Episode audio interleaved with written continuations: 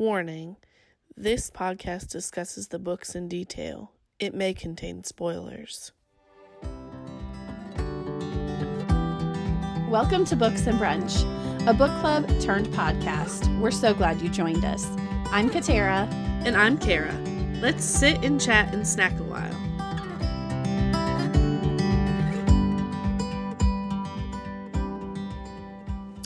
Welcome to Books and Brunch. I'm Kara. And I'm Katera. And we're here today um, to get to our next book, which I just realized in our last episode that I don't think we actually said what the name was. Um, so this is Get a Life, Chloe Brown by Talia Hibbert.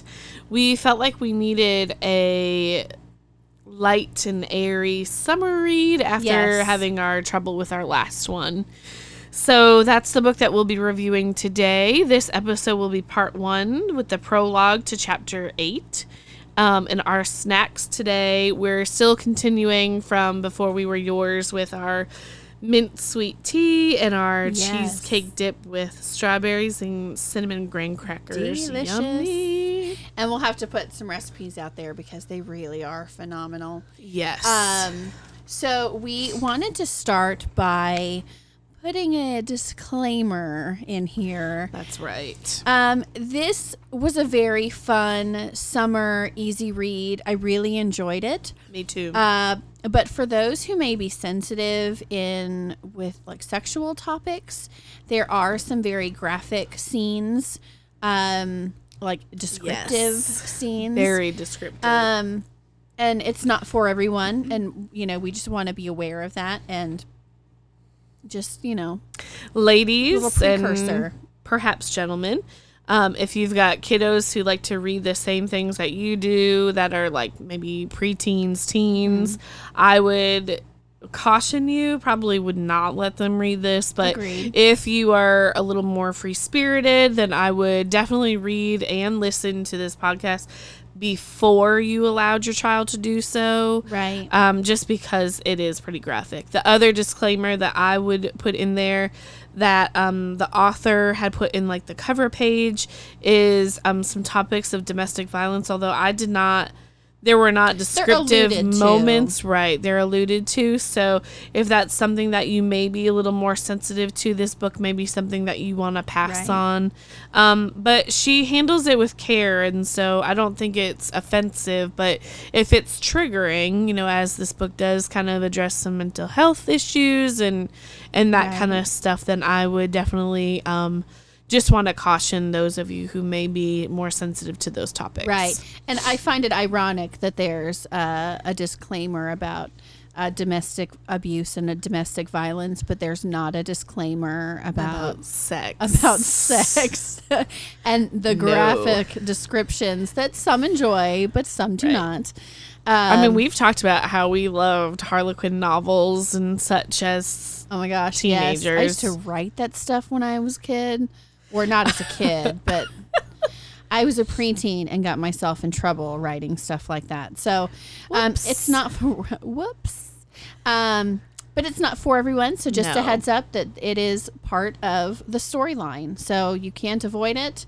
Uh, it surprised us when we came across oh, it. Oh yes, slapped me right in the face. I was like, oh. I know you texted me. You were like, oh, it got juicy.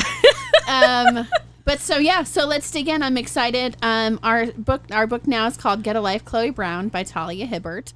And like I said, we really did enjoy this. Um, we were able to score them on Amazon. We got a good deal. And um, so, yeah. So we're introduced in the prologue to Chloe Brown. And my very first impression of Chloe is that um, dramatic. One of the first lines in the book is, Chloe Brown nearly died. And I was like, really? um, and it says, you know, walking her usual route, um, a, a drunk driver drives through okay. the front of a coffee shop, just missing Chloe. I don't know if it was an, an intersection or something, but hours later, she kind of regains herself and is checked out by an E M T. Mm-hmm. Um, and she kind of makes her way home and finds her grandmother waiting. Uh, Gigi. I think one of the things I thought was interesting was um, even before she gets home, before she gets examined by the paramedics, she said that she's anxious to be examined oh, yeah. because of her irregularities. That's right. So I was like, irregularities? What does that even mean? Seriously. Right, right. So um, Grandma's waiting anxiously, concerned, and Gigi is Chloe's grandmother, calls her therapist. Um, and I had even made note that uh, that the author makes a note of that the sounds in the kitchen kind of tumble around in Chloe's head, and she like slowly sits on the floor. Mm-hmm. Um, and to me, it sounds like it's culminating in kind of this panic attack, right? Kind of right. this, it's all come to a head. Right. The craziness of her day, the noises in the kitchen just kind of make everything peak. And it sounds like her grandma's very aware of the fact that this could potentially happen. And so that's why I think she, why she was like, we're just going to go ahead and call your therapist. Right. um, and so my first question is, has, has you, have you ever had a panic attack? And so initially when I heard this question, I was like, no, I think I just, I just have more, um, like generalized anxiety. Right. Um, but then I thought about it, and I think I actually have had a small panic attack. Um, when I was a teenager, probably about fourteen or fifteen years old or so, I, um, I went to Bermuda on a cruise with the Girl Scouts. And um, one of our excursions was to um, go helmet diving at the Bermuda Triangle.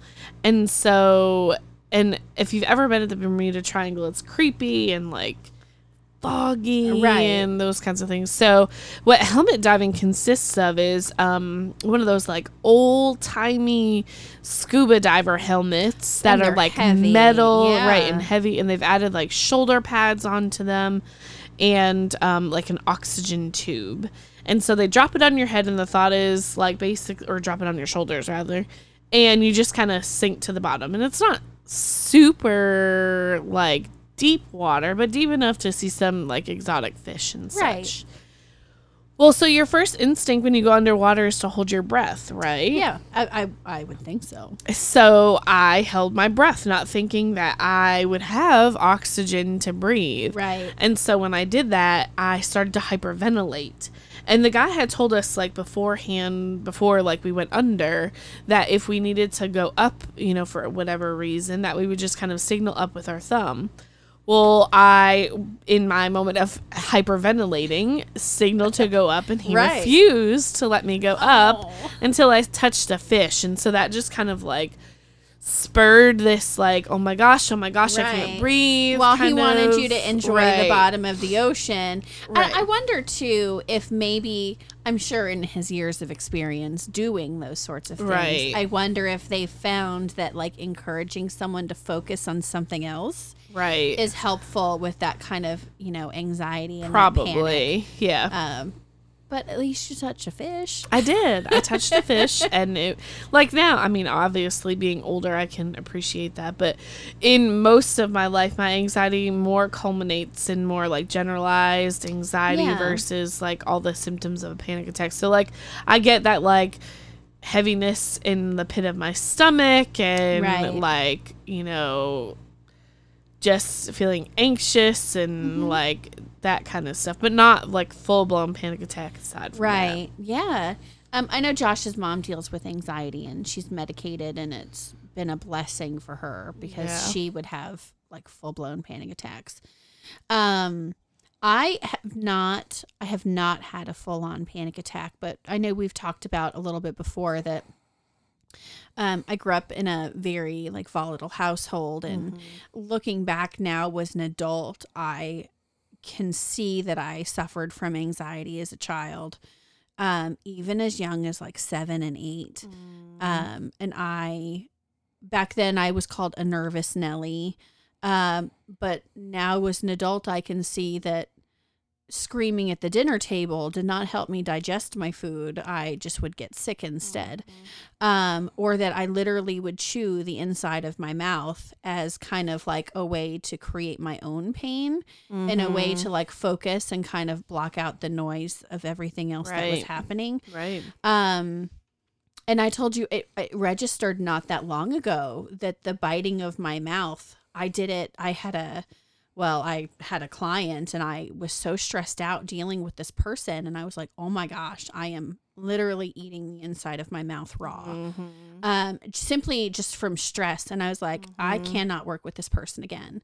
It's not yep. good for my mental health. Right. Seriously. uh, you know, but I'm, I'm thankful that I am self-aware in that way, that it, mm-hmm. that I recognized that it was not healthy for right. me. Um, but even still, I mean, I'm in a house full of kids and I don't mind a loud household. Some people do. I've had friends come over that they're like, oh gosh, how do you do that? Well, right. I don't have quiet kids. They've never been quiet. They probably never will be quiet. um, and so, but there are times where it can be overwhelming and the T V's on and the dogs are barking and the kids mm-hmm. are loud or screaming or fighting or whatever, right?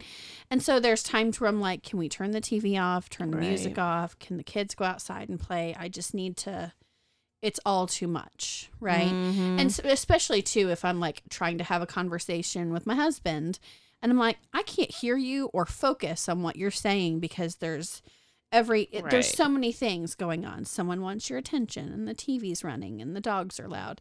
So like, and those are times where I'm like, the kids can go out and play. I'm going to go upstairs and take ten minutes mm-hmm. or I'm going to go sit in the hammock for a little bit and just decompress and kind of right.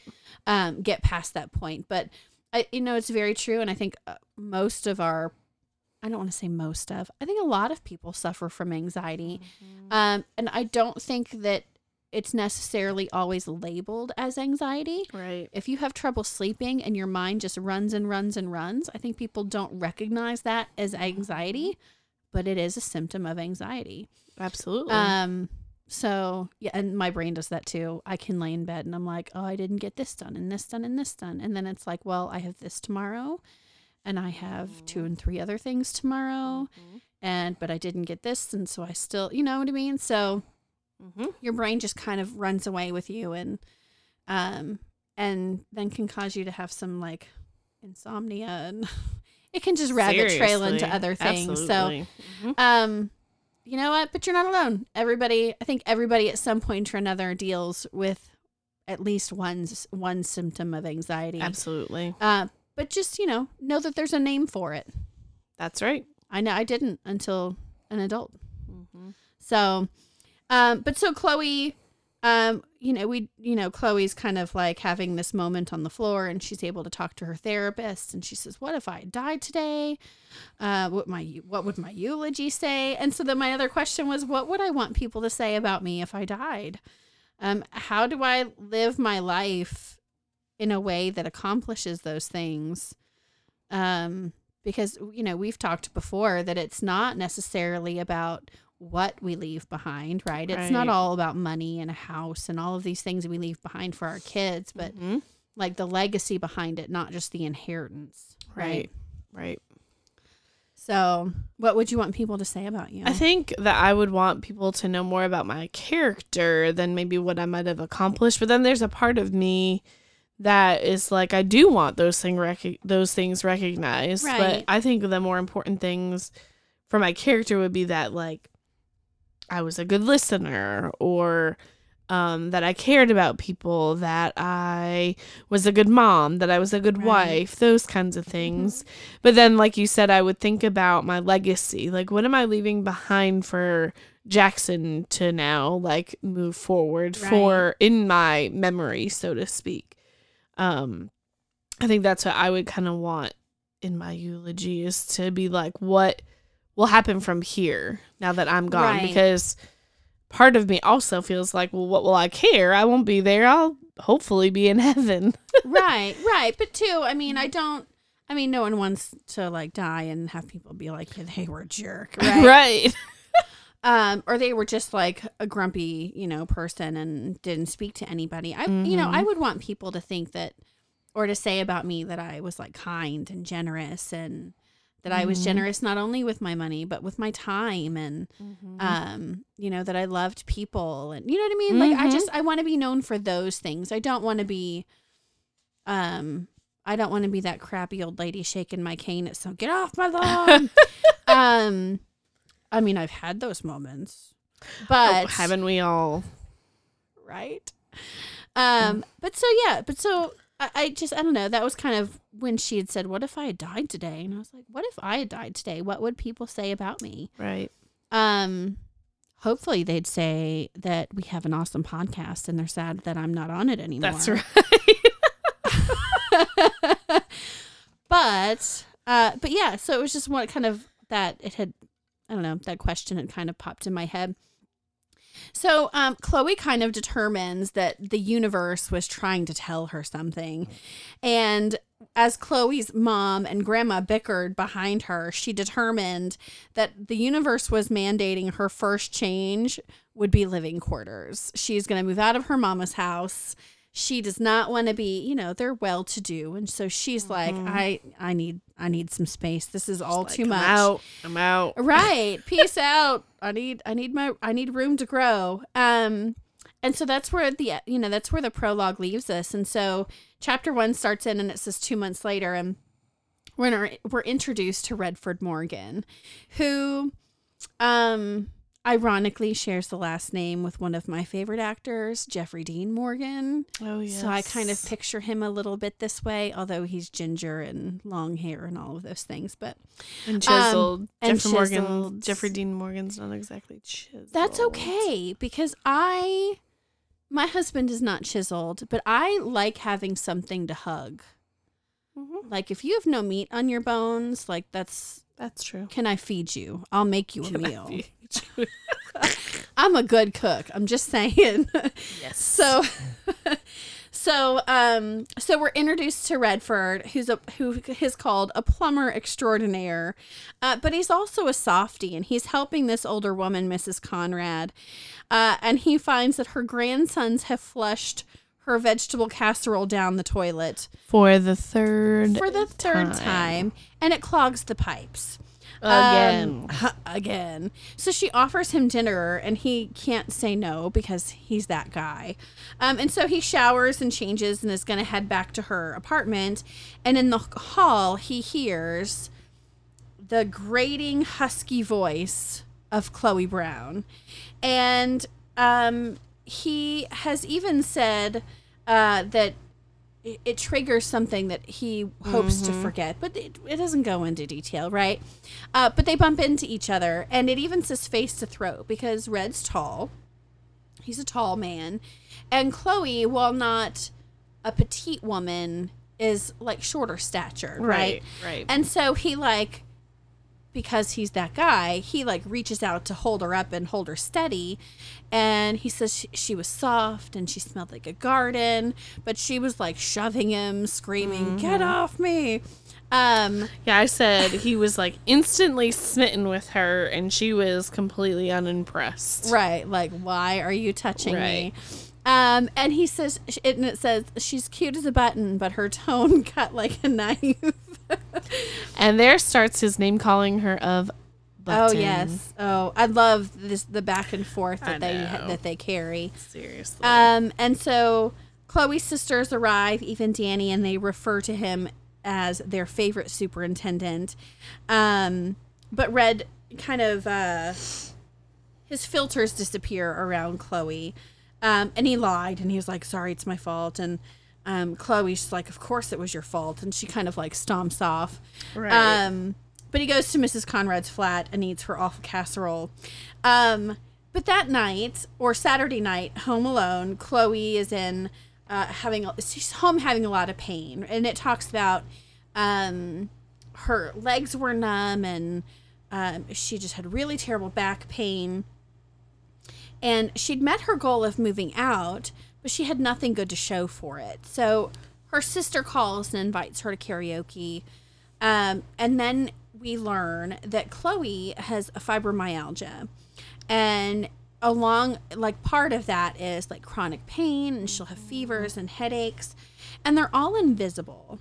Yeah. And I feel for her. Um, we have, I we have close friends of our family have suffered and dealt with fibromyalgia. Mm-hmm. And while I don't have fibromyalgia, I have nerve pain and nerve damage in my knee. And it's as a result of a fall.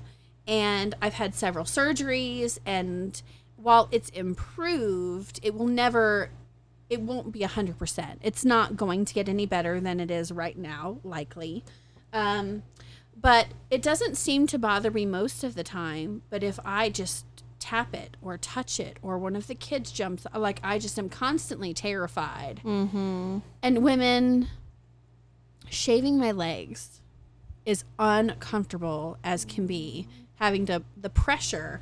It's mm-hmm. not that the razor's like hurting me. Sharp, right. Right. But just using pressure across mm-hmm. those spaces is very, um, it's not nice.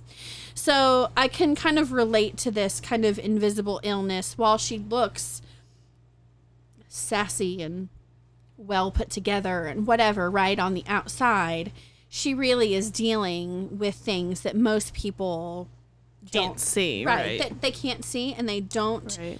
uh, understand.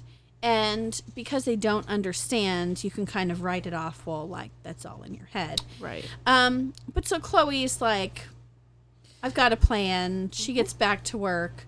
Um, and I had even written down, I'm an avid note taker.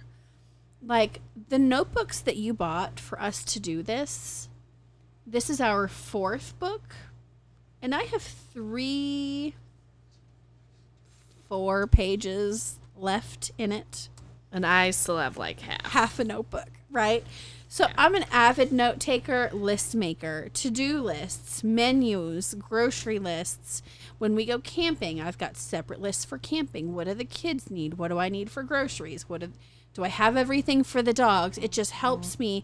I think that's my A D D, my A D D too. I have a lot of lists too. I make lists all the time, and just, there's something cathartic about crossing stuff off. There really is. I'm like, yes.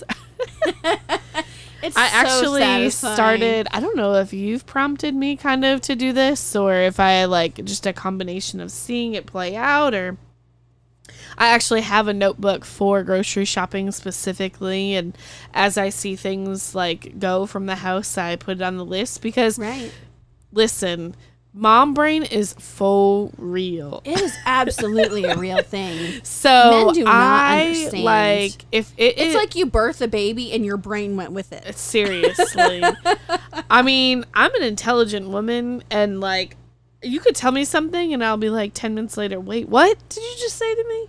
Um, so if I don't write down like Right. something in that moment, I'll completely forget, and then it doesn't get replenished in the house. And so I just, I've created like a list for grocery shopping. Right. And I just realized my husband has mom brain. I really, that is what's wrong. So he, you birthed out a baby, your my, brain and his brain. Seriously. Because he will ask me what's for dinner, and like twenty minutes later, he's like, hey, what's for dinner? And y'all, she posts it on the refrigerator. And I'm like, I just... I just told you. I I literally just told you what we're having for dinner. Yeah, it happens. Mm-hmm. At work, I have, right? So I had to buy like one of those things that has like Monday through Friday. Yeah, yeah. And every day I write down like what I have to do, because if I don't, it won't get done. Right. And then I'm screwed. Right. So I'm like all sorts of notebooks. Yes. Josh laughs at me. I've got a notebook that I keep just for like my business, my clients. Um, I have a notebook. I have two grocery notebooks. I have one for camping, and then I have one for our regular house stuff. Mm-hmm. Um, and I just, I have church notebooks, and I, mm-hmm. I'm full of notebooks. Uh, but so yes. I can totally it's relate actually, to Chloe. Uh, it's actually an addiction that we have. I do love a good notebook. I love a good spiral notebook. Yeah, I, I, I know. This was a bad buy. I, I enjoy, like, I have, like, regular mm-hmm. bound notebooks, mm-hmm. like journaling notebooks. Right. Uh, but one with a spiral is just, just so much more convenient to, like, not have to break the binding on them, and then they don't close the same and whatever. If you know, you know. Mm. Also, pens. I love a good pen. All the pens. All of the pens. Colors, so, too. Yeah. I know. I did. I've got three sections for this book, and they're all in a different color. It helps me know that my first section is purple, my second section was gold, my third section was pink, and I just, you know, it just helps. Yeah. So I can totally relate to Chloe in this way. She has piles of notebooks in her apartment, and so she's decided, uh, she decided before she moved out of her parents' house that she was going to start this Get a Life list. Mm-hmm. And uh, I quite enjoyed her list, that I wrote them down because why not? It's a list. I should write it down. in my notebook, because that's what you do. So Chloe's Get a Life list included uh, enjoying a drunken night out, which we've had this conversation before. I like a good drink or two, but I have never in my life been drunk. Mm-hmm. So I can't quite relate to this, but I think we learn later that it really is for the her. Social aspect. It's the social aspect. And I think she even recognizes later, too, mm-hmm. that it's the social aspect that she had previously mm-hmm. uh, that does not quite carry over the same way. Um, but enjoying a drunken night out. Uh, the second is riding a motorbike, which is motorcycle. Um, f- four is going camping. Five is having meaningless but enjoyable sex. Six is traveling the world with nothing but a handbag. And I think it really means like a... Like one... Like hand like a, luggage. Like a carry-on. I was going to say, yeah, yeah. Like a backpack, a duffel bag, right. something of that sort. Like an overnight bag or right. something. And then seven is do something bad, but do something bad has already been checked off her list. However, she cannot even tell her sisters. Um, and so, like, Chloe spots out her window red. And um, he's always caught her in the past at her worst. Um, mm-hmm. I think at some point they even talk about she poured coffee into a neighbor's mailbox. Do you re- recall that? Um, not such a fine moment that Red catches her in, right? Right. Um, but here is Red. Shirtless. I just imagine her like gawking, like oh, you know, uh, that would be me. I'd be like, uh. I mean, if especially I was, if he was like super right, super attractive, someone that you're like. And if I was single, dang, he's fine. Right, right, right, right. If I was single, assuming I'd you be were all for single that. And you were if in I, Chloe's position, I just imagine if my her, neighbor was like, like you that, know, when I'd you're pouring something and you're like, and your mug overflows, right. That's how I kind of, like, yes, picture her, I, like... That's exactly just how like I imagine her. Tongue on floor, drooling, overflowing her coffee mug. Right. Just... Right. And yet she's unimpressed. Right. Well, so it says, here's Red shirtless, painting. His long hair is in his face and over his shoulders. He's covered in tattoos. But he's so focused on his canvas... And at some point, he kind of, like, steps back and kind of, about, like, looks things over. And he turns and looks at his window and uh, right at Chloe. And she, like, panics and drops the curtains. And she's like, he didn't see me. But what if he had? But she did. But he did. But he did. We don't know that. But he did. Um, now, I really, and I think I asked this question once before, but... um. In her list, she talks about riding a motorbike. Have you ever ridden a motorcycle? No, it freaks me out so much, actually. Um, so Ronnie wants to get a motorcycle, and I'm uh, like, no. It really I'm just is not terrified. For everyone. I'm just terrified about them. I think that um, there's just the lack of control and security. I mean, I don't even like riding a bicycle. I know how to ride a bicycle. Right. Um, but, and I've fallen off. Not that that's completely deterred me from a bicycle, but right. I just feel like I don't have enough control to be able to, like, stop myself if necessary. Yeah. And those kinds of things. And so it freaks me out. I think I also don't like the fact that there's nothing kind of around me, like in a car, mm-hmm. protecting me. The weird part about that is that I would really enjoy, li- like, I wouldn't mind being in a Jeep without the doors. Oh, that's going to be fun. We've we've done we've done Jeeps right. with the doors before right. on a cruise. I mean, but. It's kind of the similar thing, but the frame is bigger. There's four tires. Right. I, there's and just there's a, like there's a frame to a car. Right. It's built to give in an accident. Right. Right. And the dan- I mean, Josh has had a motor has had several motorcycles over the years. I think he had two different motorcycles that we he had like upgraded. Um, I I quite enjoyed sitting behind him on the motorcycle.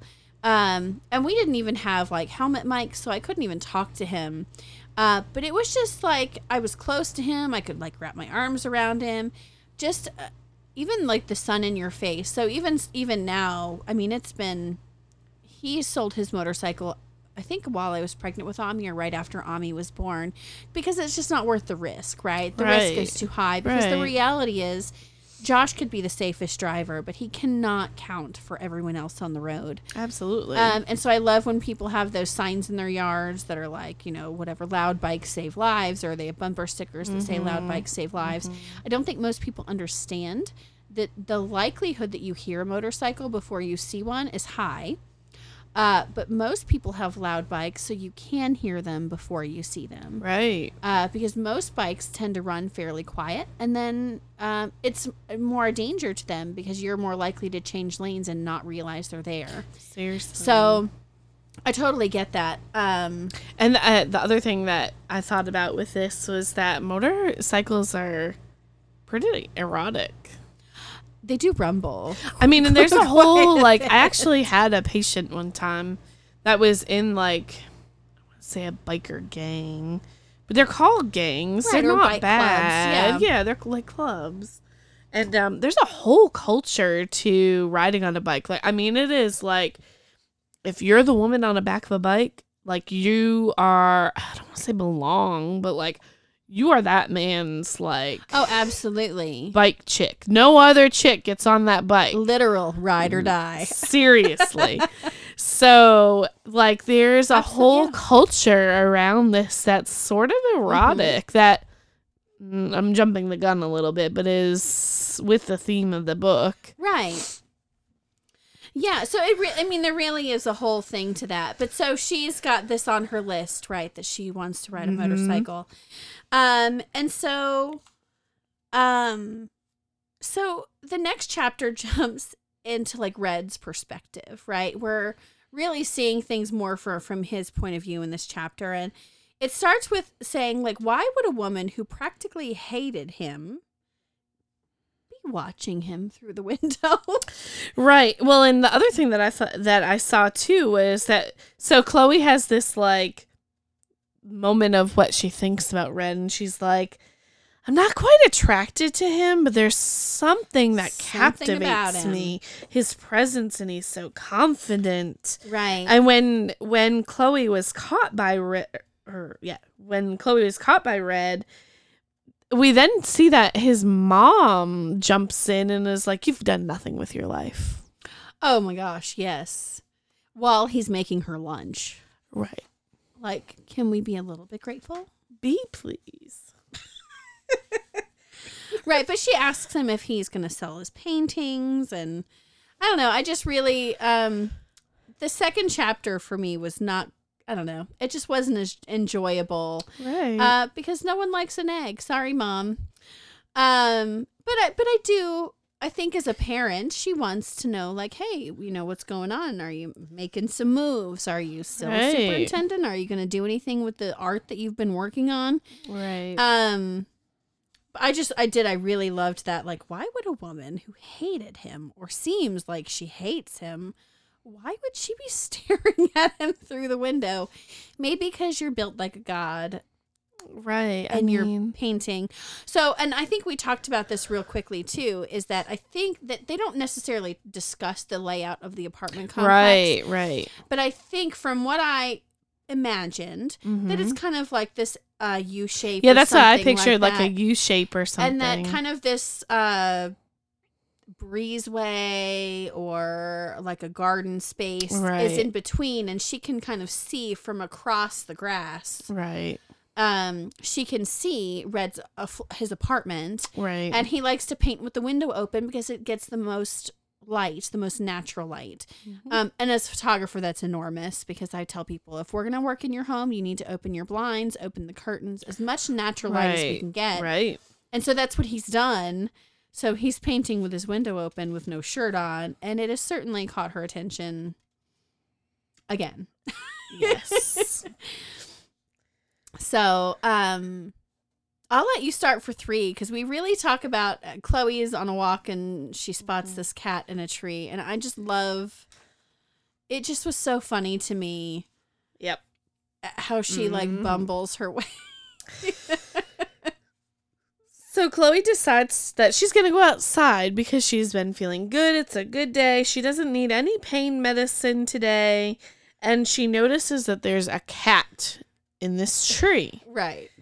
And so she decides, I'm going to go up there and rescue it. So Chloe is talking to the cat in the midst of in the tr- being in the tree. Is she talking to the cat? Well, it comes and, to her. She calls right, it, and it comes right, to it her. Right, it comes to her, like, oh, and she's like trying me. to get it right. And all of a sudden, there's Red, and he catches her stuck Ugh. in the tree because now she can't get down from the tree. And Red helps her out. I mean, literally, I think, doesn't he try to, like, catch oh her? Oh, my gosh. So, I, so she, he literally does. He catches her in the tree talking to a cat, looking ridiculous. Right. Um, and he's attempting to, like, curtail his laughter at her stuck in the tree. Talking to a cat, Talking by the way. to a cat. And she talks to it as if it's, like, answering back to her. Right. Oh, absolutely. It's all snuggled into her. Um, and then, but I even wrote down, like, he used her name. He calls her Chloe and she calls him Red rather than calling him whatever, Mister Morgan, and he doesn't call her Miss Brown. Right. Um, but so he hauls himself into the tree to kind of like get up to her. And I loved, I loved this so much. I wrote it down that Chloe stuffs the cat inside of her jacket and zips it up, and this little head pops out and is like nuzzled in her neck. I just loved the comedic picture that it gave right. me, um, because that would be me. Um, I have already envisioned that if our house caught fire, that I would like smuggle the dog in my shirt, like the puppy in my shirt, right. to like carry him down. That's what I picture.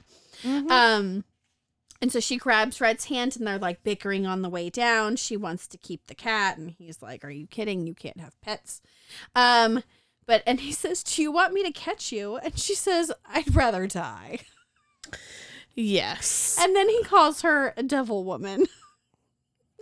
And they just start talking right. in the midst of this. So they're just like back and forth problem. and back and forth. And so Red figures out that Chloe's a web designer. Oh, yep. And Chloe decides, perfect time to make a deal. Right. And so she makes a deal with Red that she will give him a free consult for his um, website to sell his paintings. Right. If he will teach her how to ride a motorcycle. Yes. And Red kind of feels forced into the situation. He kind of gets like, uh, uh, uh, how uh, do you say no? Sure. Because he's the nice guy. Right. And yep. so that's, you know. Yeah. So I had even put, like, Red let Chloe, he lets her, like, limp home. Uh, but he does. He goes back and he knocks on her door. And I love, I wrote this down, too, because the comedy is just, like, I love the dynamic mm-hmm. between the two of them. Yes. That he knocks on her door and he says, word is, you've got a cat in here.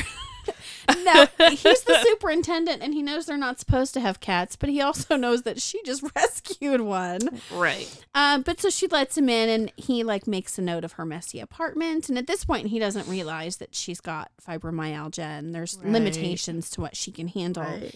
Um, and she just moved in. Right. Like, and she I- just moved in. Uh, but like he finds her cards and they have this conversation. Um, and he comments, like he thinks to himself that she's just unexpected. Um, and so anyway, so they're having that conversation, right? But she like properly smiles at him, like just beams. And he's just like, ooh, okay. Like, mm-hmm. he has this moment where this vision of her smiling at him is, like, burned into him. Mm-hmm. Um, and I even wrote down, she propositions him uh, the consult for a ride on his motorcycle. Um, I don't know. I just liked the word propositions. Like, mm-hmm. you could take that so many ways. Mm-hmm. Um, but at first she says, I have a proposition for you. And he's like, um, okay. And then she says, you know, I'll give you a consult for a website, for web design, if you'll give me a ride on your motorcycle. Um, yeah, I just really love the dynamic between the two of them.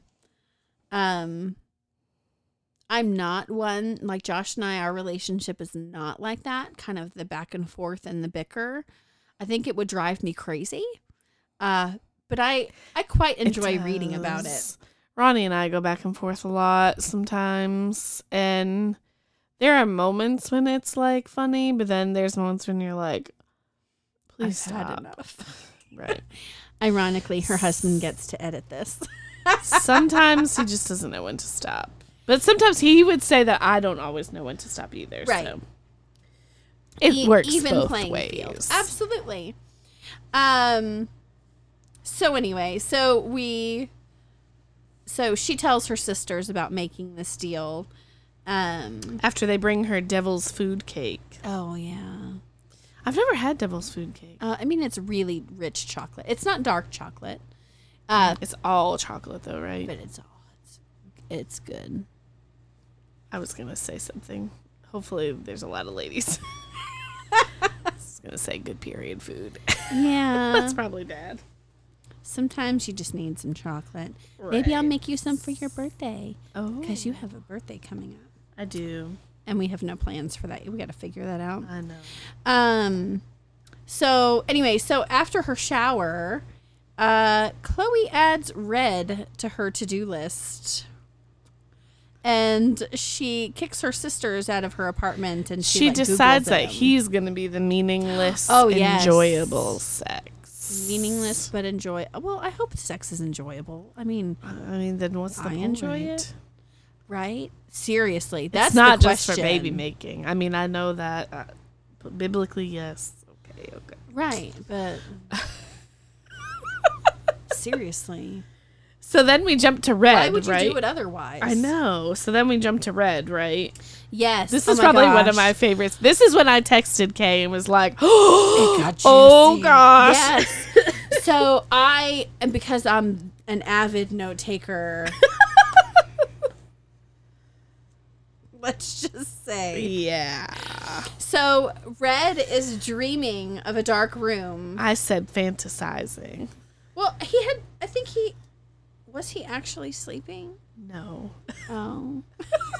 Well, I, it said dreams, so I wrote down dreams. Is it dreams? Well, I I thought it was more fantasizing, but maybe right? it is dreaming. Um, maybe it's one of those like Twilight kind of things. Uh, I think it's just, yeah, a mixture. Well, in any case, he fantasizes dreams about his childhood babysitter. That's the image that he calls forth in his mind. And then she turns into Chloe. Right. And he gets pretty excited. Right. So- and then he starts to masturbate. um, On a memory of Chloe's bare calves and collarbone. Like, that's what he pictures right. of her, because that's all he's seen. Right. Which then is interrupted by Miss Chloe herself. Oh, my word. So I laughed so hard at this, because I can just picture the panic on his face. Um, right. Because it says, someone knocked on his front door, Red shot out of bed and stared down, and his overalls are, like, hanging open, and a helpful little window of perversion. And he's just like hanging out through this hole in his overalls. Yeah. Um, but so he's like, just a second, and it's Chloe. And I wrote down, he's like flushed, and he answers the door, and she's like, have you been sleeping on the job? And he's, he's like, like yeah, yeah, you caught me. Right, you caught me sleeping. And then I was like, she caught him red-handed. All to do Horrible this consultation. Right. She decides that this is the perfect time, time for, this for consult. a consultation. And it could have been, it was the worst time for him ever. Right? He's completely unprepared. So she says a consult for a ride, and Red thinks to himself, not that kind of ride. Right. He has a dirt, well, they he both He has sex do. on the brain, and yes. he has Chloe on the brain. Um, I noted it, that this was a very awkward scene. It really is. So he invites Chloe to sit in his bedroom, and awkward. she even thinks to herself, to ravish me. Um, but real in the reality, I know it's so. It's just I love them so much. I was so entertained. Um, but the reality is that he has turned his living room into a studio, and he has no furniture. And so he invites her to his bedroom because he's got a big comfy chair for her to sit in. And because he'd been in her apartment previously, he noticed that she had like a, a padded chair in her kitchen. Right. And he had noticed that she like moved like someone who just struggled to, to move right. sometimes. And so he wanted to offer her somewhere comfortable to sit. Um, and so he sh- decides to show her one of his paintings, and she's just delighted. And she's like, oh my gosh, you are so talented. And they chat a little bit, um, about Instagram and their web and his website. And at one point he tells Chloe that she's rude as F. Um, And Chloe, like, feigns being appalled, and he laughs, and she shoves him. And falls on top of him. And falls on top of him. And I love the the image that it, that uh, that the writer gives. Um, like, like her body's on top of his, but he lets her wrist go, and she gets up, and, and ignoring the little demon on his shoulder to make another move. Right. Um... And so he mentions to Chloe, he's like, since neither of us can seem to concentrate, do you fancy a ride? Like, is now a good time? Right. To go on this motorcycle ride. Um, and so. And then again, this is when I was like, motorcycles are pretty erotic. Yeah. You just already were excited. And right. And you get on this motorcycle that rumbles low between your legs, and she's holding on to a man who she clearly is attracted to. Clearly. Um, though she denies it. But right. Clearly. So I do love this line, like he hands her a helmet, um, and she had been giving him a hard time about riding a motorcycle and that they were dangerous, and you know, like she calls it brain decimation instead of like brain damage. And so he hands her a helmet, and he's like, you know, because brain decimation. Right. Mm-hmm. Like, you know, sending it right back to her, to her. And um, she, like, fantasizes about meaningless sex with Red, but he isn't a suitable candidate, she says. Um, and then the bike roars to life, and he tells her to get on. Um, and she doesn't know if she's intimidated or aroused. And she's like, both. Right-o then. Like, right-o. It's both. Uh, both intimidated and aroused, but she gets on, and at some point he reaches back and grabs her thigh and squeezes to say, like, keep your feet right there. And then he grabs her hand to, like, tell her to hold on to him. And it's, and I will say this, as having ridden a motorcycle, if you don't ride behind someone on a normal basis, it can feel a little awkward. And so you're like, you know, and we, I tell people. Well, yeah, all the time I would think about pictures, like, where like, what do you, do you do with your hands? Right, where do you put them? And and so she is clearly a novice, and so he's mm-hmm. just like trying to, because over the sound of a motor like that, right, can be hard to hear, and so she now has a helmet on. And I did not write down that I did remember just now is that she has taken off her glasses to put on this full helmet. Oh, that's right. And so she can't see. And you can't really hear over a helmet covering your ears, and he's trying to yell. But so he's, like, using signals, like grabbing her legs and up, your feet are right there. Here, hold on to me. And he pulls his arm up, her arm up behind him. Mm-hmm. Um, and so they're on the road, and they're, like, well, they cruise nice and slow. And then they get on the road, and the bike rockets. And I, um, she just, like, freaks out a little bit. I mean, it's it's a lot.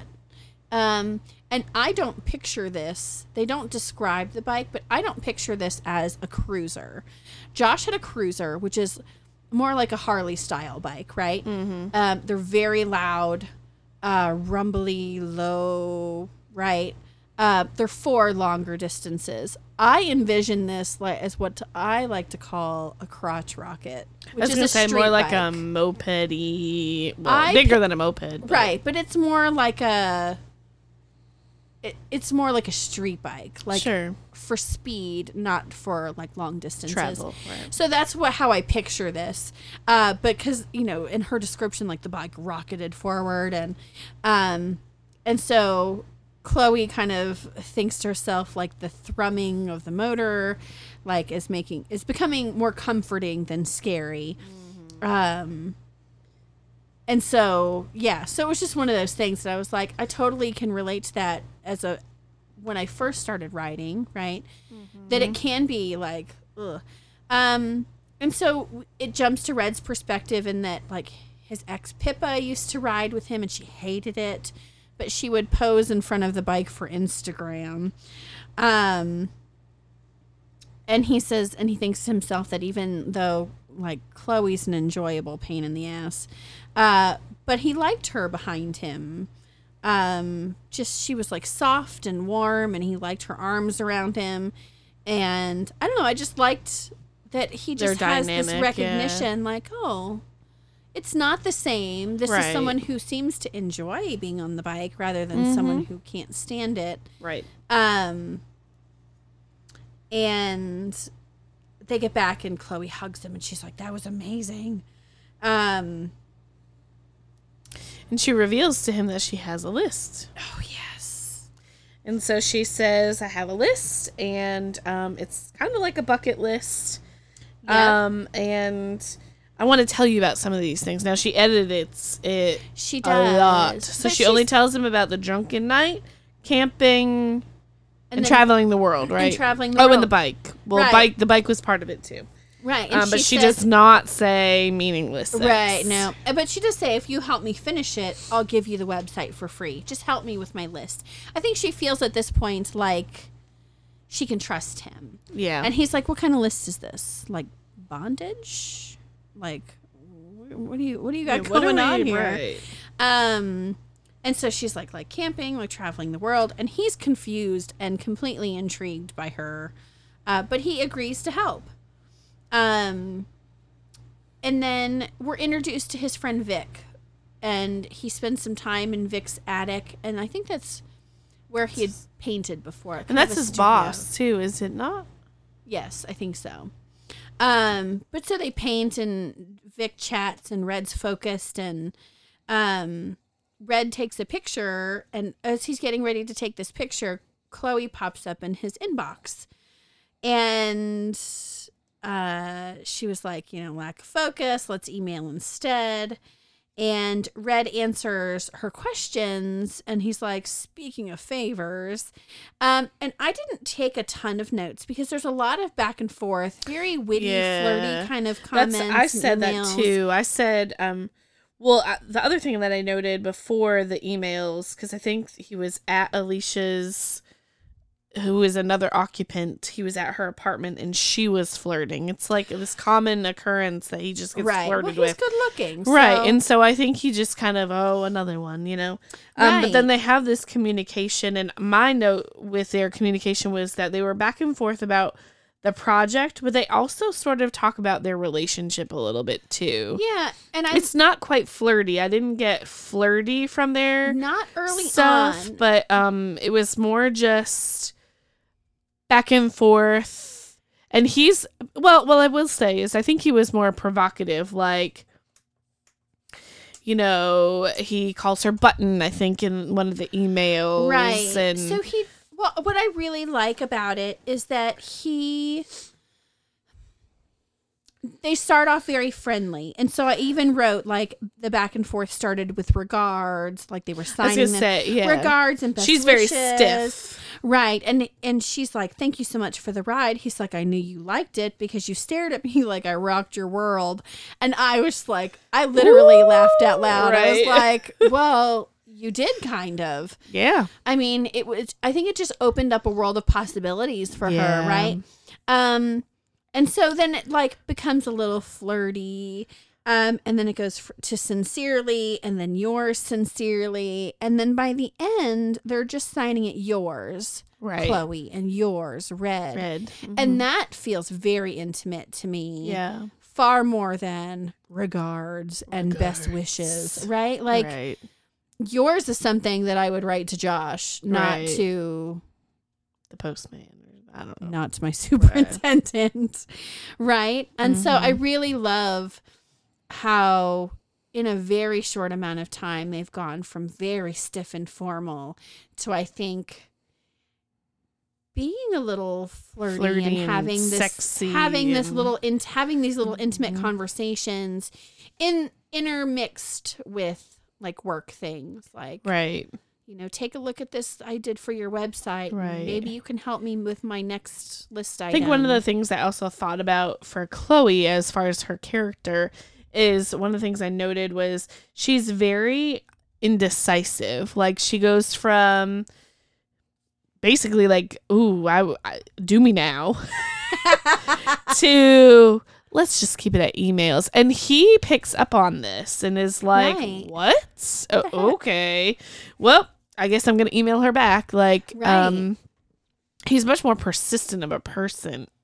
Yeah. But, um, I really enjoyed this first section. It was, at first it was a little confusing for me. Just, I don't think it was just my lack of focus, you know, babies and yeah. quarantine and work. And, it certainly can add for to sure. the chaos. But, um, this was a great first section of the book, and I really enjoyed it. Um, yes.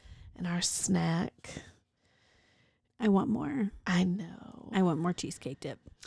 Um, but yeah, I can't wait um, to jump into our next section. And yeah. Yeah. So um, follow us on our Instagram at, at Books and Brunch Podcast. Yes. And email us at booksandbrunchpodcast at gmail dot com. You'll be able to find us on Apple Podcasts now and Google Podcasts, I think it's now called, mm-hmm. uh, as well as Spotify and Anchor, which is our host. Uh, we look forward to hearing from you. And um, please follow us and D M us. You know, we love to hear from our followers and everything about yes. what we can do better, what yeah. what, what if you have more, a book recommendation yeah, or absolutely. a recipe recommendation. Yes. I'm all up for a new recipe. Absolutely, me too. So give us a shout out, and um, thanks Amazon for the book. Yes. Also, can I note, Kara bought me, I did not know this existed.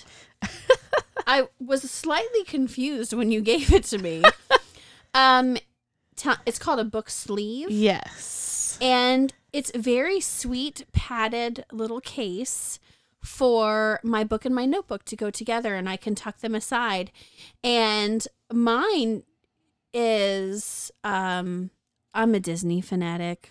I love everything Disney. Yeah. And so Kara got me one that is Beauty and the Beast, and it's almost like um, like stained, stained glass. glass. Yeah.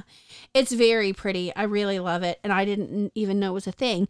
But she got mine from Bookish Bling on Etsy, and I mm-hmm. I really do love it. I do love yours too. I love that it's got like a little button closure. Yeah, mine. So mine, I wanted to get hers for Beauty and the Beast because I heard her say that she just loves Belle and how Belle loves that's the books. I'm a bookworm. And, right.